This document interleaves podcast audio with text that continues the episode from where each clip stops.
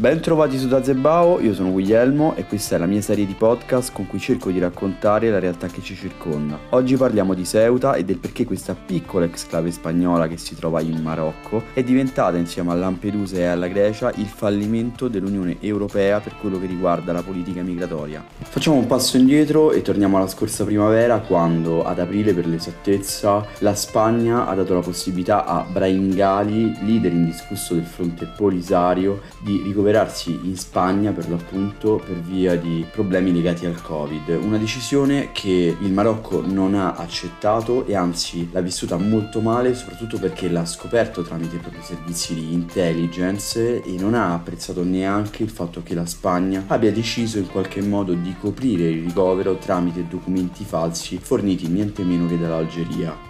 Così una volta che il Marocco ha appreso che eh, Brahim Ghali era stato ricoverato in Spagna sotto falso nome ha aperto senza forse neanche troppi problemi le frontiere favorendo questa mini invasione in una città che ha poco più di 80.000 abitanti dovendo fare quindi una similitudine possiamo dire che è grande o come Como o come Brindisi. Ma cos'è il Fronte Polisario e soprattutto chi è Brahim Ghali? Il Fronte Polisario è un movimento che chiede la secessione del Sahara occidentale, vale a dire una delle regioni più occidentali del Marocco, abitata da una popolazione arabofona e conosciuta come Sahrawi. Da qui deriverebbe il nome di un'ipotetica repubblica che non ha pieno riconoscimento che è la Repubblica Araba del Sahrawi.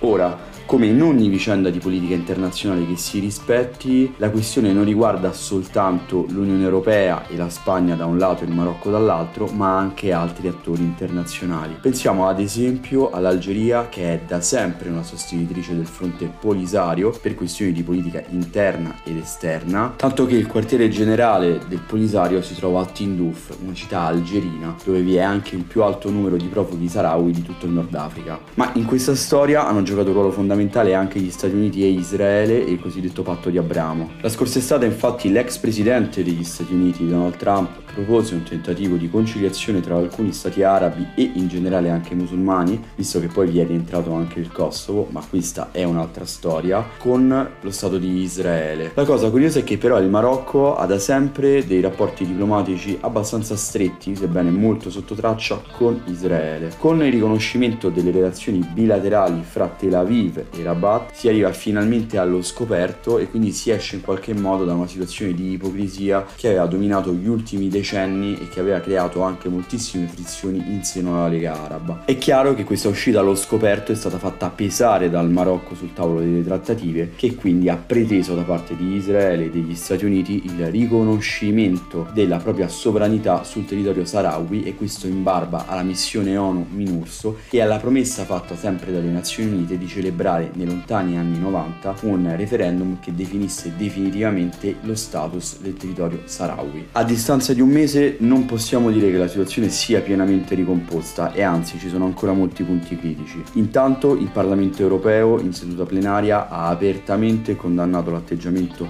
di Rabat dicendo che non può essere ammissibile un atteggiamento ricattatorio nei confronti di un paese membro.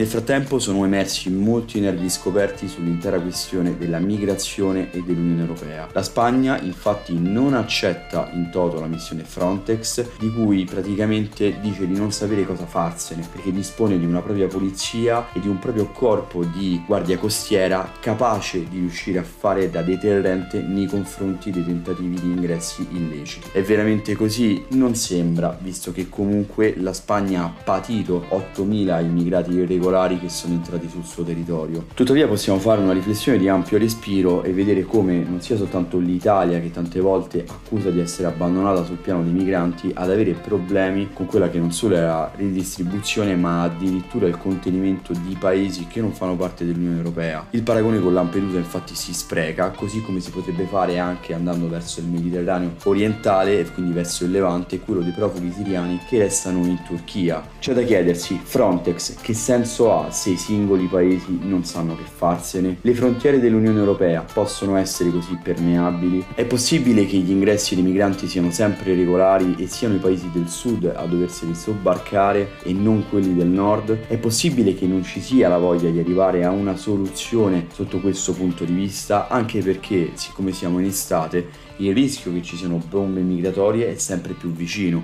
e di questo questo forse l'Unione Europea dovrebbe iniziare a preoccuparsene, a occuparsene veramente senza perdere di tempo.